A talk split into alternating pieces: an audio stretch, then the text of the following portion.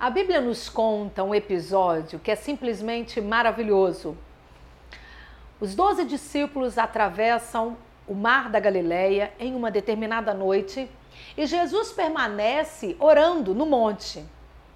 A Bíblia diz que Jesus decide ir encontrar com os discípulos, só que ele vai andando sobre as águas. Quando os discípulos veem aquilo, sem saber o que era, quem era, a Bíblia diz que eles tiveram medo, achando que era um fantasma, e eles começaram a gritar. E Jesus imediatamente acalma os discípulos, dizendo: Não tenham medo, sou eu.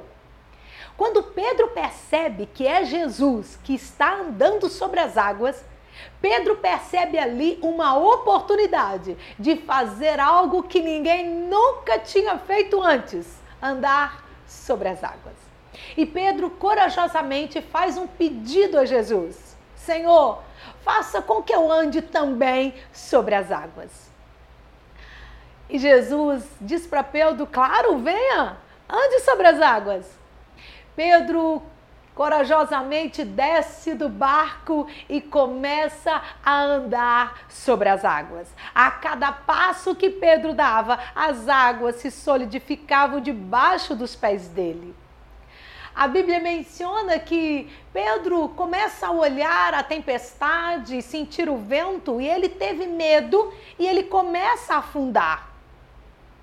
Eu não me impressiono com o fato de Pedro ter afundado. O que me impressiona nesse texto é que 12 discípulos, desculpem, 11 discípulos permaneceram no barco.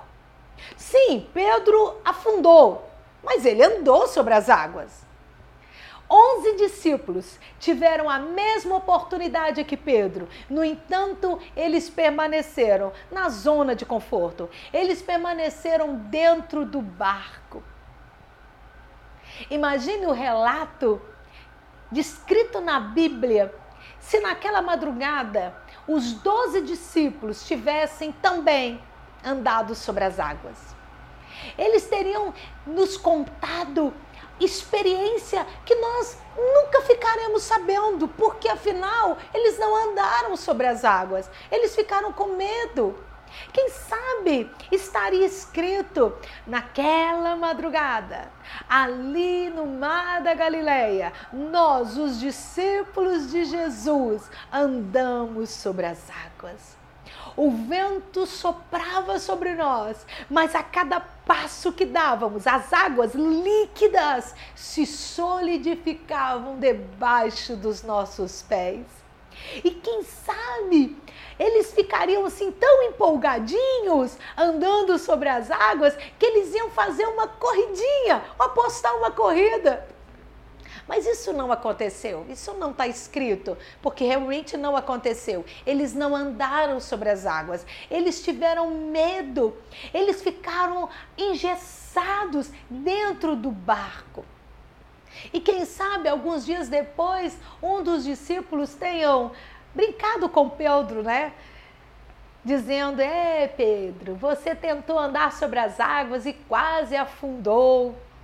E Pedro tenha respondido: É verdade, eu quase afundei, mas eu andei sobre as águas. E você permaneceu no barco. Sabe, quem fica no barco costuma criticar quem anda sobre as águas. Quem fica ali apenas observando costuma criticar quem está fazendo, quem está tentando, quem ousadamente sai do barco. E quantas pessoas têm tantos sonhos? Talvez você que me assiste neste momento tem muitos sonhos no seu coração, tem vontade de fazer muitas coisas, mas o medo tem te segurado. O medo das críticas, medo do que as pessoas vão pensar, vão dizer. Ah, afinal, quem é você? Olha, você jamais fará algo grande para a glória de Deus se as críticas te fazem parar e querer desistir.